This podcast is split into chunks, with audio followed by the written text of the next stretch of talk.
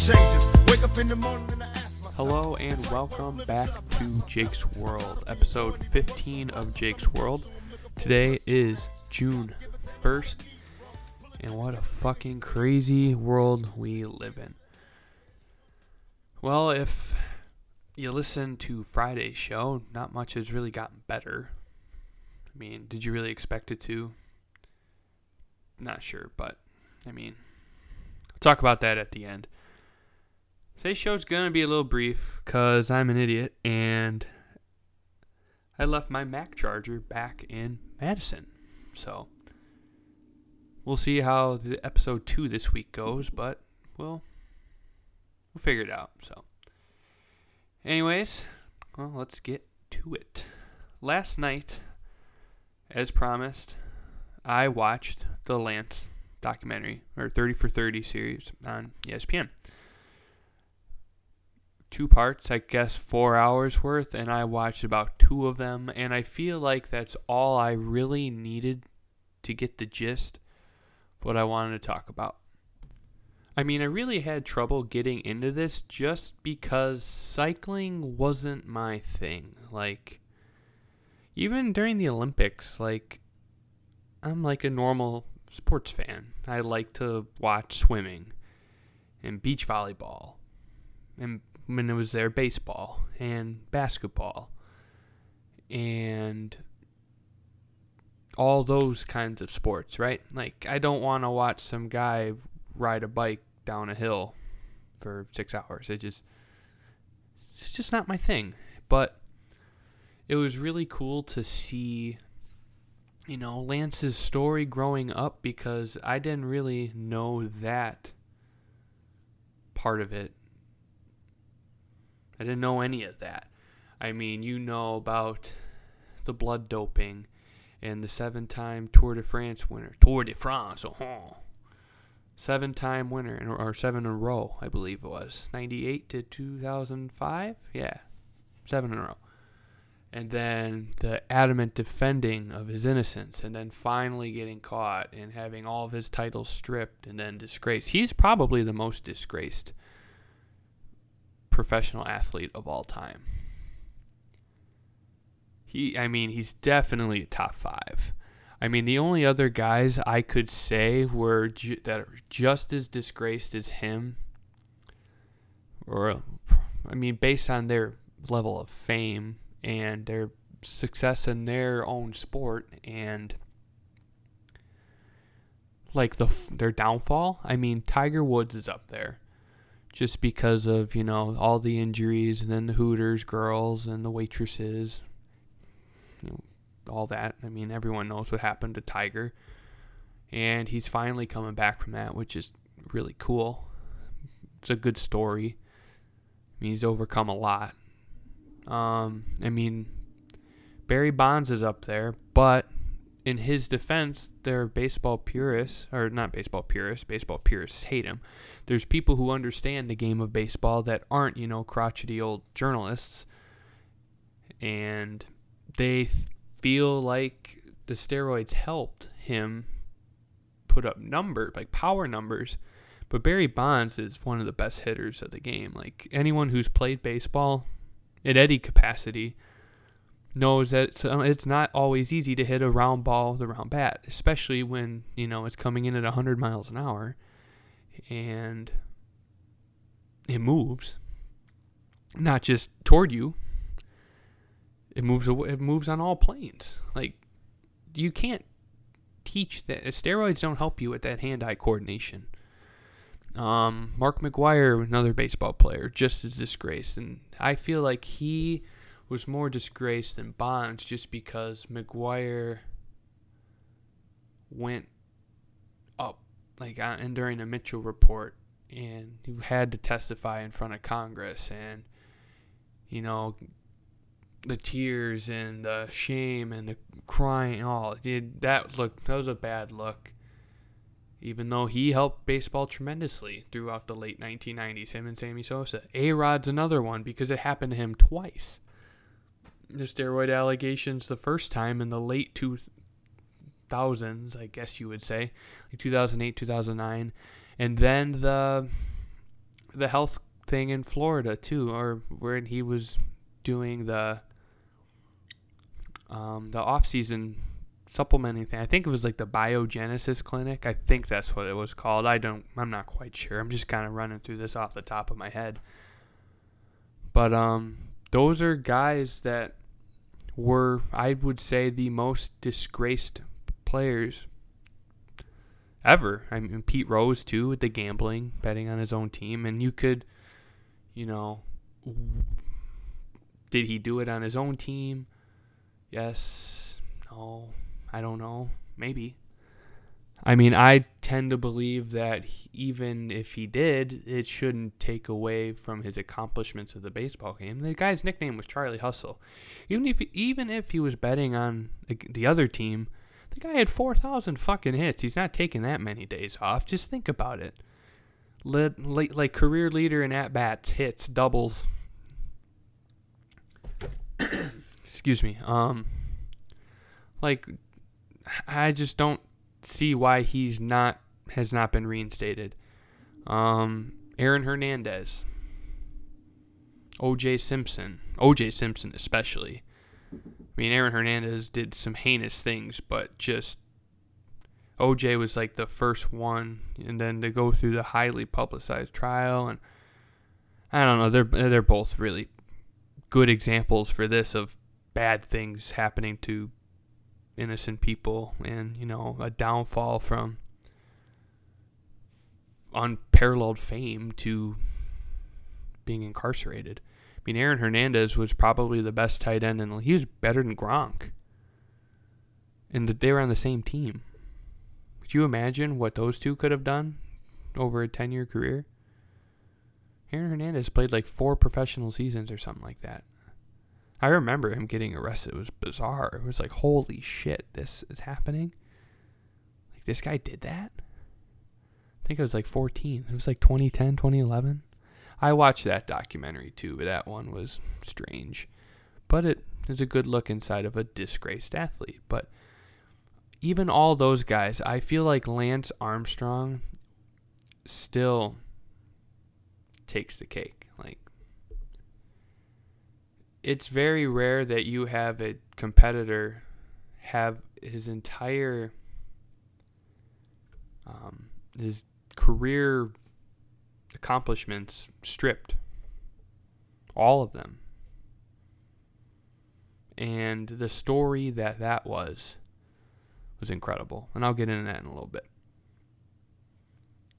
Just the last thing before i kind of talk about in depth what his story meant and like you know dissect it a little bit.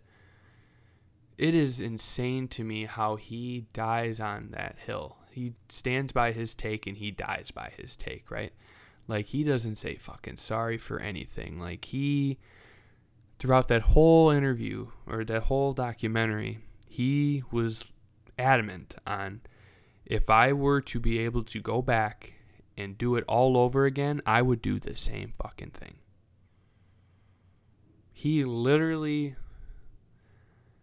believes, and he's justified this to himself, that just because the other competitors on the Tour de France uh-huh, were doing it, he could do it too. And he felt that was right. And I think that was really similar with baseball. Now, I don't want to get into baseball too much because in two weeks, Long Gone Summer is going to be aired on ESPN, and I'm definitely going to cover that. I'm going to have my charger this time. I'm going to be ready for that one because baseball is my favorite sport.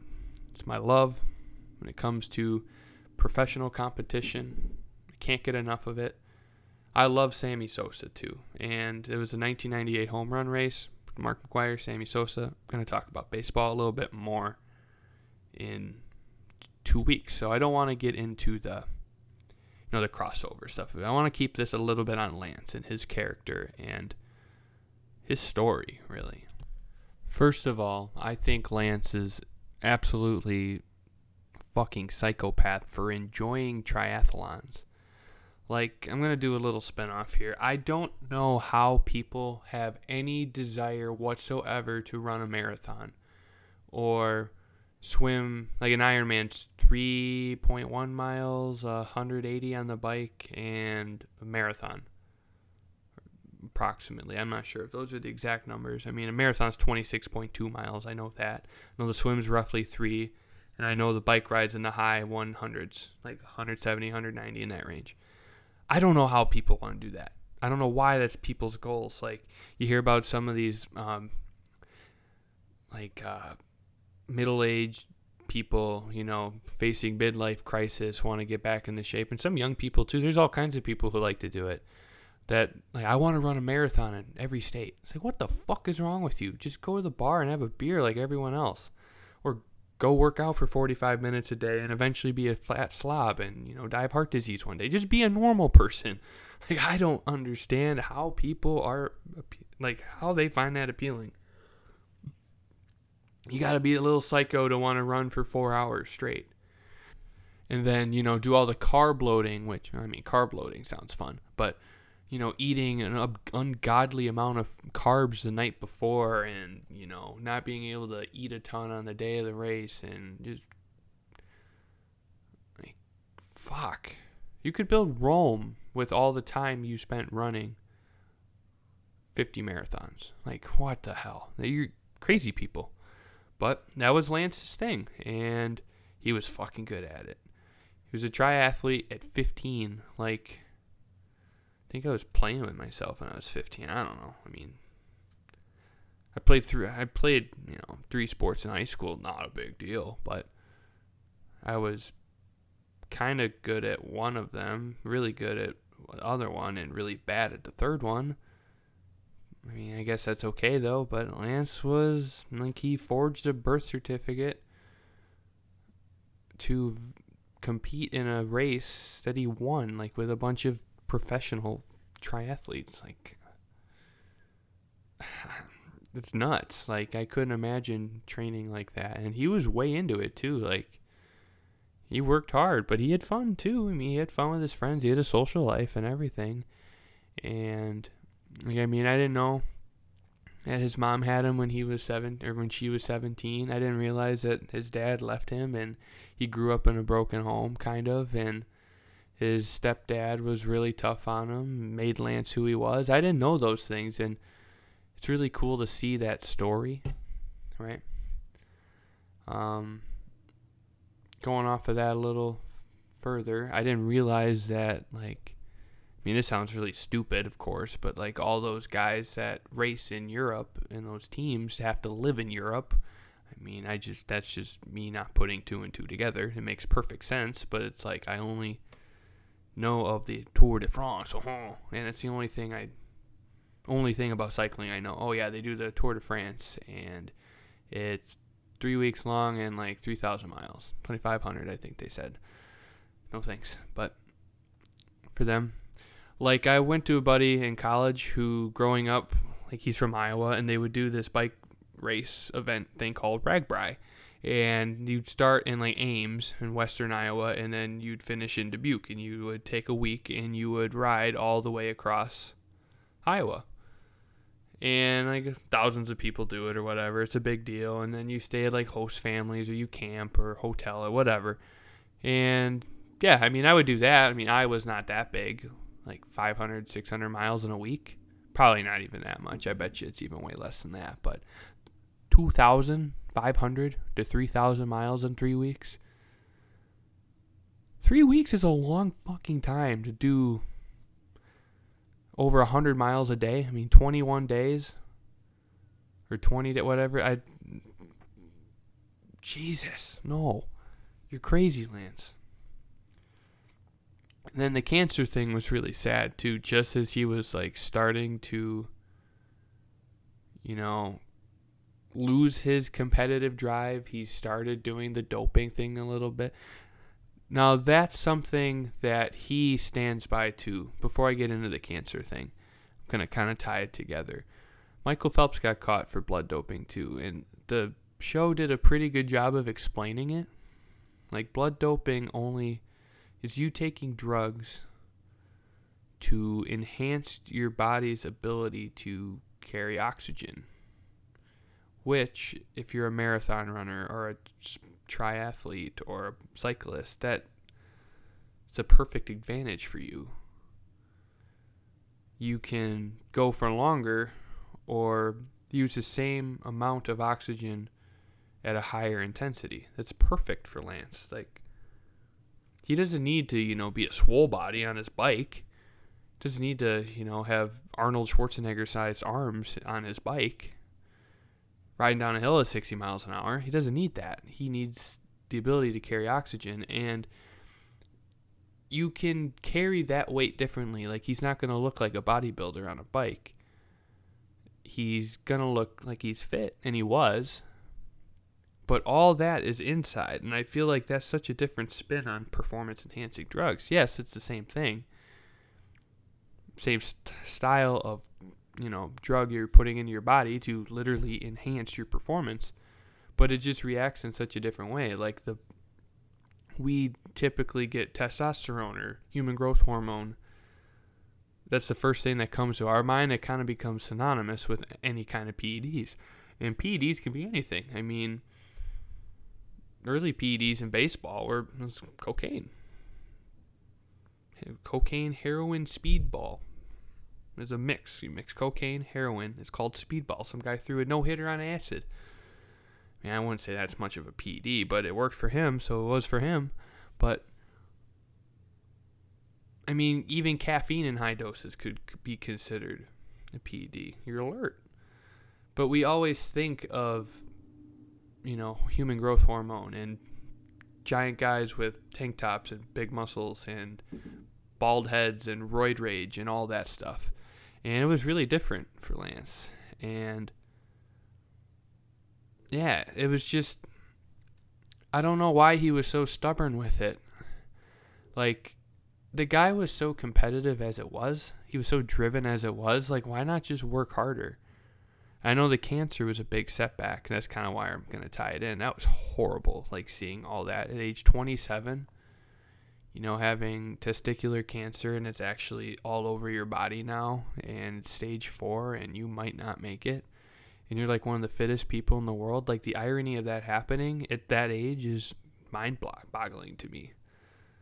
And then there's people who smoke like three packs of cigarettes a day and nothing ever happens to them. It's crazy how cancer affects people and that's it didn't surprise me that he waited so long to go to the doctor. It literally took him to the point of coughing up blood during his training to go see the doctor. Young people are like that, you know, they're especially the competitive ones like, "Oh, I'm playing hurt, not injured. Playing hurt.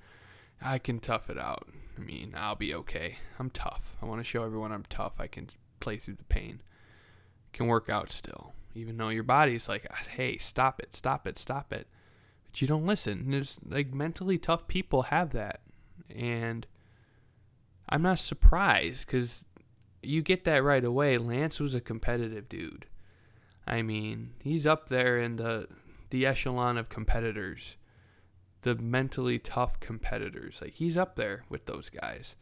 It's just a shame that you know his rise to success was expedited by, you know, doping. Now, that's kind of where I'm going to break this down a little differently. I'm not going to say, oh, it was bad. It was right for them to take his titles away. It was right for him to be shamed. I'm not going to say that because honestly, I don't think it was in this scenario. Now, this might sound a little weird, but the context needs to be considered in Lance's situation. Now, I will not defend him lying about it for for what 12 years? 15 years? Probably even more. It was a damn near 20 i'm not going to defend that especially when he was out of the sport and they're investigating you like just be a little cooperative that you can't really defend. That's hard to work around. But I think of it in the way of look at what he was competing in. The Tour de France. Oh, That's my French impersonation, by the way. That's like the third time I did it. Oh, I'm Lance Armstrong, and I run in the, the Tour de France. Uh-huh. That was that was bad, but hopefully got a little chuckle. Anyways, um, Lance is from Texas, so um, dumbass, what were you saying? Oh, look at the context of the sport, right? You're in a cycling league in Europe. I don't remember exactly what the league was. I think it was like the U.S. I don't know. No, that was the body that investigated Lance. I don't remember what the league was called over there. The tour. We'll just call it the tour, I guess. All the guys who competed in various races in Europe, doping was a huge problem. That's like trying to say that a bodybuilder should lose all of his Mr. Olympia or Mr. Universe crowns because he used steroids. Like, they all do it. Bodybuilders use steroids. Powerlifters use steroids. They all do that. Like, the human body is not capable of looking like that if they didn't. Arnold used steroids very carefully, according to him. He cycled them very carefully. He wouldn't have looked like that naturally. Like, it's just impossible. It was almost the same thing in Tour de France. He claims that all of his teammates were doing, or not maybe all of his teammates, but all of his competitors were doing it, or the top competitors in the tour in Europe, those cycling leagues, they were all they were all blood doping. And I don't know if I would do that because it's a tough decision to make, especially when you're not in his shoes. But I see why he's so competitive. All he wants to do is win, and that would piss me off. It's like all these guys are cheating, and I feel like I can't set the standard to my level where everyone's clean. I have to elevate my game and compete at their standard. And he was way better than everyone else who was doing the same thing. Now, if that's the case, then I'd think that, I mean, those Tour de France titles were earned. Seven in a row, battling cancer after the fact. You know, it would have been another thing, too, if he just did that to get back to where he was. I mean, they a lot of times they pres- doctors pres- prescribe you steroids and things like that to get you back to your normal strength. But I mean, victory's sweet. It's addicting. If you're not getting caught and you win one, why not rip off another six? I don't know. It's just I I can defend that. I mean, if it were true that everyone in everyone participating in that league, I shouldn't say everyone because they did talk to a few of the people who were like, I didn't do it and I stunk compared to the competition because I didn't do it. But if you're having all these other people verify and support Lance's claim that it was a big problem in those leagues, I mean, don't you think that standard should be considered? I think it would have been if, you know, he didn't lie about it for ever. I mean, half of his life he spent lying about his blood doping habits. A Bristol Myers drug, by the way, if you do watch Mad Money with Jim Cramer, he loves Bristol Myers. I gotta focus. Okay. It's crazy to me that he spent so long denying it, denying it, denying it, denying it when it was like almost obvious. And he still, you know, he's still paying the price for that today. Like the part I started and I messed up the DVR when I left for the weekend. When I came back, it like picked up in the middle of the first part. So I got like it was 4 hours, I believe. And I got like hours two, three, and four. Like I missed the first hour, but then I didn't even end up watching the fourth one. I just did a little bit of reading. He's at that restaurant in L.A. or whatever, wherever he was. I didn't even catch see where he was. Maybe he was in Austin. He lives in Austin, Texas, still. And the guys are like, fuck Lance, fuck you, fuck you, fuck you. They're just chirping Lance and chanting at him like he people hate Lance. They hate him for, you know, the cheating and the dishonesty. I don't even think it's the cheating as so much as it was the dishonesty. Like he was a huge part of he was one of the biggest athletes of the time. Not in a major sport, and he was still huge. It's a huge deal. And his fall was so he plummeted from heaven to hell damn near like appeal wise people hate him still. I mean i remember this happening i was like ooh man it's not bad. But i mean he went a long way from you know winning seven tour de france's and being the guy that tells peter lafleur that he wouldn't have given up on his dodgeball game if he were in his shoes to a guy who gets you know screamed at every time he goes out to dinner with his wife. Like, I, I guess that's the price you pay, and that's the one thing that was really crazy to me. Like dealing with all that animosity, I feel like I would be remorseful. People want to be appreciated and you know liked. That's a concern of just about everyone I know even if they don't care what people think of them, they, if you were to ask them, do you prefer if people like you or do you prefer if people don't like you? They'd say the first one. They'd say the former. Why, like, why not just say, yeah, I fucked up, I'm sorry? He said, yeah, I fucked up. And then he forgets the I'm sorry. I don't know. I feel like he could have helped himself out a lot more, but he was honest and he was headstrong and he's stubborn. He defends that point that he was like, yeah, my actions were justified because everyone else was doing it. And that's the, he wants to have that take and he wants to die on that hill, fine. But the one thing I didn't like to see was how they took a lot of his accomplishments and kind of tarnished them a little bit, like with the Lance Armstrong Foundation and, you know, getting young men with testicular cancer to a point where they could talk about it. Because, I mean, it's hard to talk about. It's eh, that's your man's. Like, you're going to talk about that openly?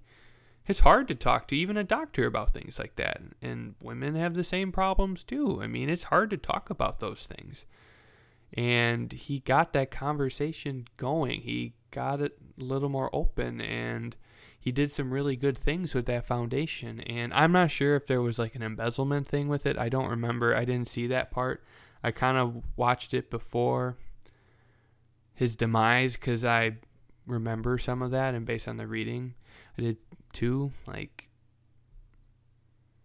he got ugly. I mean, he was uh, sponsor the USPS sponsored him, and he was getting sued by the federal government for a hundred million dollars.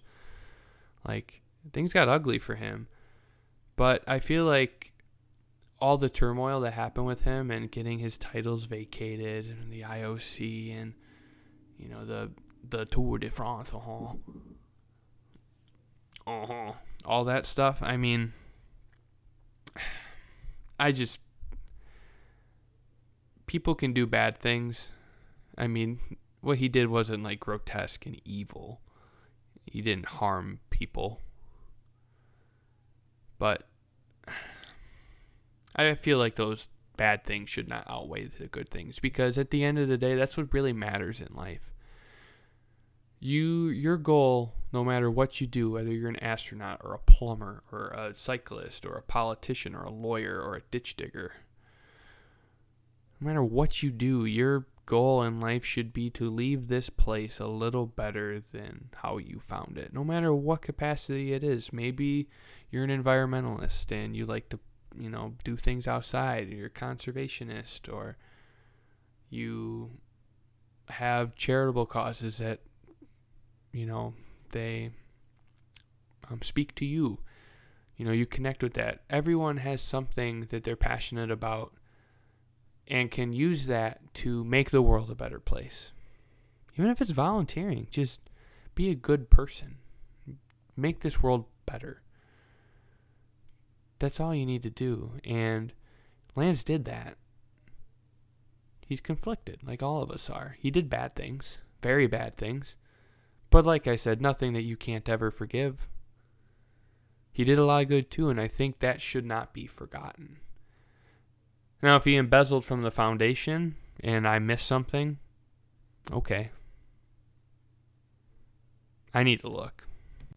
Yeah, I didn't see anything, but I mean, for all the lying and the scandalous things he did, and he tried to hide all of his blood doping and avoid all the scandal that would come out of that, and the attacking of other journalists and shaming them, and, you know, how dare you attack my credibility? Who are you to attack my credibility? Things like that. All the bad things he did in that nature. I mean, I still don't think it outweighed the good he did. And I mean, that's something we all have to consider too. Thought ESPN did a good job once again. Not as good as the Jordan one, but this was a good story, and I I like learning about things, especially when they're interesting.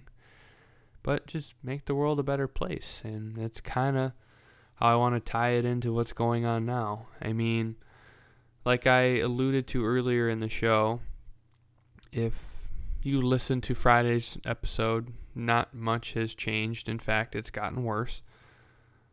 And I'm probably going to have to record Friday evening.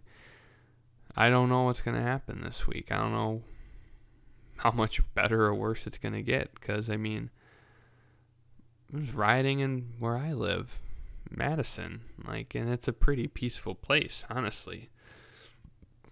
And I don't know. I feel like we need to examine this entire situation closely, but not too deep to look at every little incident. Now, that might not make any sense, but let me explain what I'm trying to say. We look at each incident that happens as one, right? One incident and part of a greater problem, which it is. But why are people breaking windows and, you know, spray painting buildings and, you know, getting in physical things, destroying cars? J.R. Smith beat ass last night, by the way. Why are we doing all of these senseless acts of violence, essentially? I mean, I people I don't feel like people are getting seriously seriously hurt yet. If they have, I have not heard anything. I'm apologize for that, but I feel like it's just senseless violence and destruction right now. And why is that happening? People are angry. And if that's what it takes for people to notice, then that's what it's going to have to be. I'm white. I'm not black. I don't have a stake in this. I'm not oppressed. I don't suffer, you know, various forms of prejudice and police brutality every day. I mean, I'm Polish, but I mean, if I was around 60 years ago, that might be a problem, but that's not important. It's not an issue for me. But I think my take on this is pretty accurate. It's the only way that people in positions to actually make a direct impact notice. It's the only way they see. And everyone sees it. Everyone feels it. It's it's almost suffocating. It's ironic of what happened because that's how everyone feels now. They're sick of seeing it. They just want it to go away, but it's good that these things are going to continue until it doesn't just go away. It's fixed. It needs to be fixed. It's needed to be fixed for a long time. It's a shame that it had to happen because of something grotesque happening happening like that. Like George Floyd didn't need to die for this to happen. Neither did the other dozens and dozens and hundreds of people before him. That didn't need to happen either. But it, that's what, I guess that's how it played out. And you know, as a society, we're in a really important place because it's in this this is huge. This is going to get worse before it gets better unless we do the right things to start to try to change the system a little bit. A lot of bit. But I'm going to segue a little bit here and put some things into perspective, or at least one thing. Our president is probably the most polarizing president we've ever had. Bar none. Like, it's not close. I shouldn't have said probably. That was a lie. He is the most polarizing figure we have. You have people who love him. They see him as um, what's the word I'm looking for? As a rebel almost. He's not your traditional politician. He's not, you know, shaking hands and kissing babies. That's not him. He he goes against the media and if he doesn't like you, he'll tell you. If he doesn't agree with you, he'll tell you. And he he doesn't just want to tell you, he wants to humiliate you and people like that. And then the other people hate that. They blow up his Twitter mentions like it affects him. That's not an effective way of showing that you're. It shows you're angry. That's it. He doesn't fucking care. None of them do. That's what I want to put into perspective. The politicians in Washington, D.C. don't care that much. None of them do. Doesn't matter if you your animal's a donkey or an elephant, or you're red or blue or anything in between politically they don't really care that much. Because if they did care that much, something would have happened by now. History is so different now, I mean, from what it was, but it repeats itself in a way.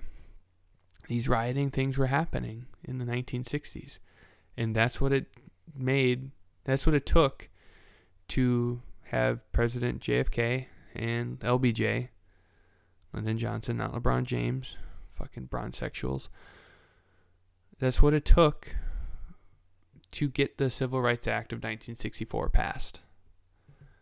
James Meredith tried to was integrated Ole Miss. He was the first black student at Ole Miss, and riots, right, white riots went out, and the National Guard had to be called, and he needed to be protected, and things like that were happening all over the place. Uh, riots in the northern cities. Harlem was it.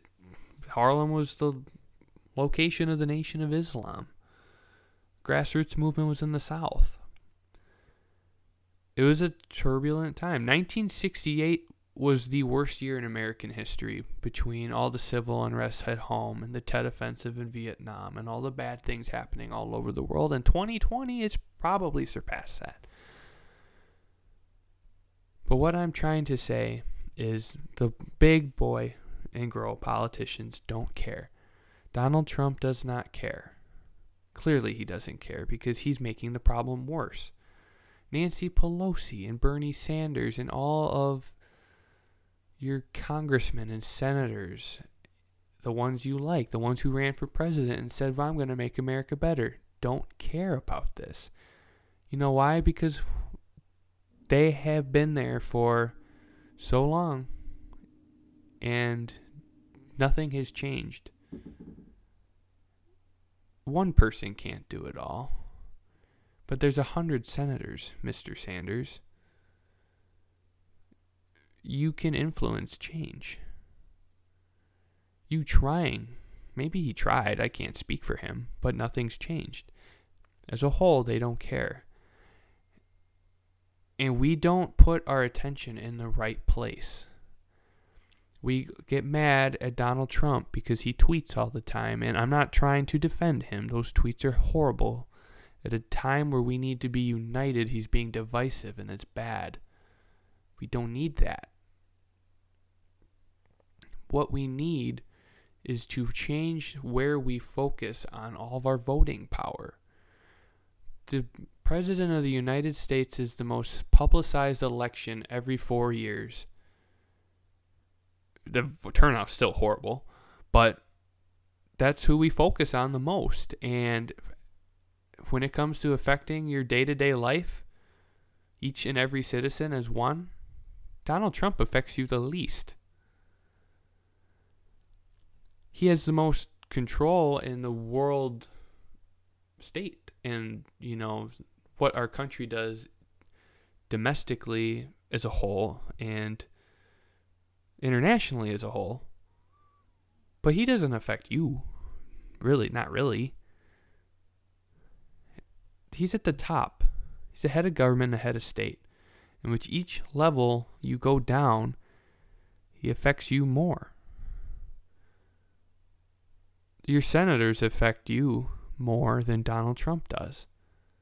He might not offend you, but I mean, it shouldn't matter if you're offended. That's not the point. Donald Trump or the president, whoever it is, or will be ever, will not affect you more than your senator, than your congressman, than your governor, than your state senators, than your mayors and your city councilmen and your neighborhood watch leaders, things like that. We don't put enough emphasis on those types of elections. We, we focus on the national spectrum so much, and that's where our attention needs to stray away from. We need to pay attention, especially to our mayors in these big cities and state governors, but especially mayors, because if police brutality is such a problem, who affects the change? The mayor does. The mayor is accountable for the police commissioner. And the police commissioner has his majors and colonels and lieutenants who assign people duties.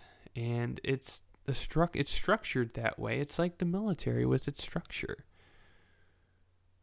They set training protocols and details and continued training and accountability for when their officers fuck up. That's where the attention needs to be. Not at the top.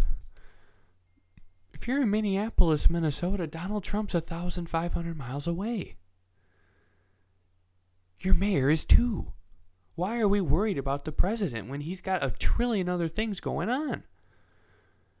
I'm not trying to excuse his actions, but I'm just saying we need to change the way we think if we want to change what we've got going on right now.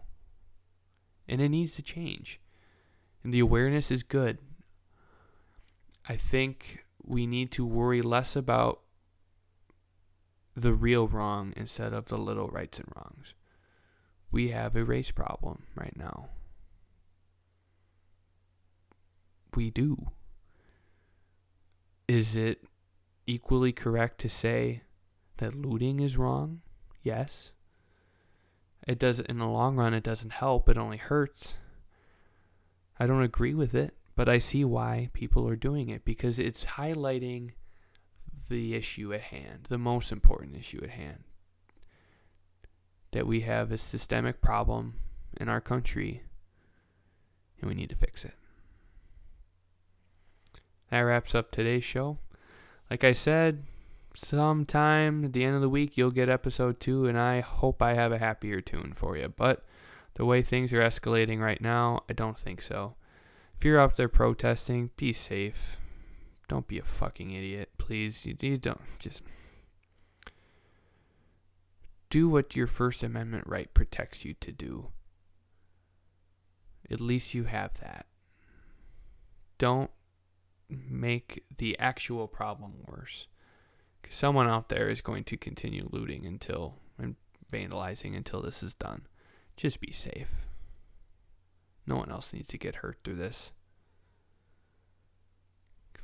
Follow me on social media, Jake Sawinski 8, J A K E S A W I N S K I 8, Twitter, Instagram, Snapchat.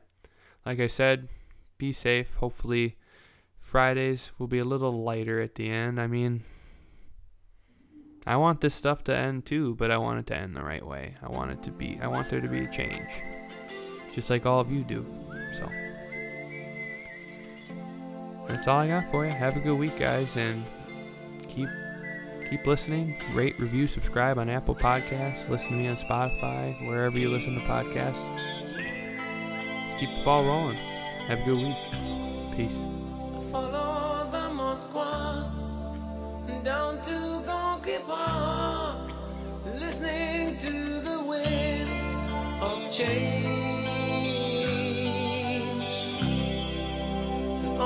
Summer night, soldiers passing by, listening to the wind of change.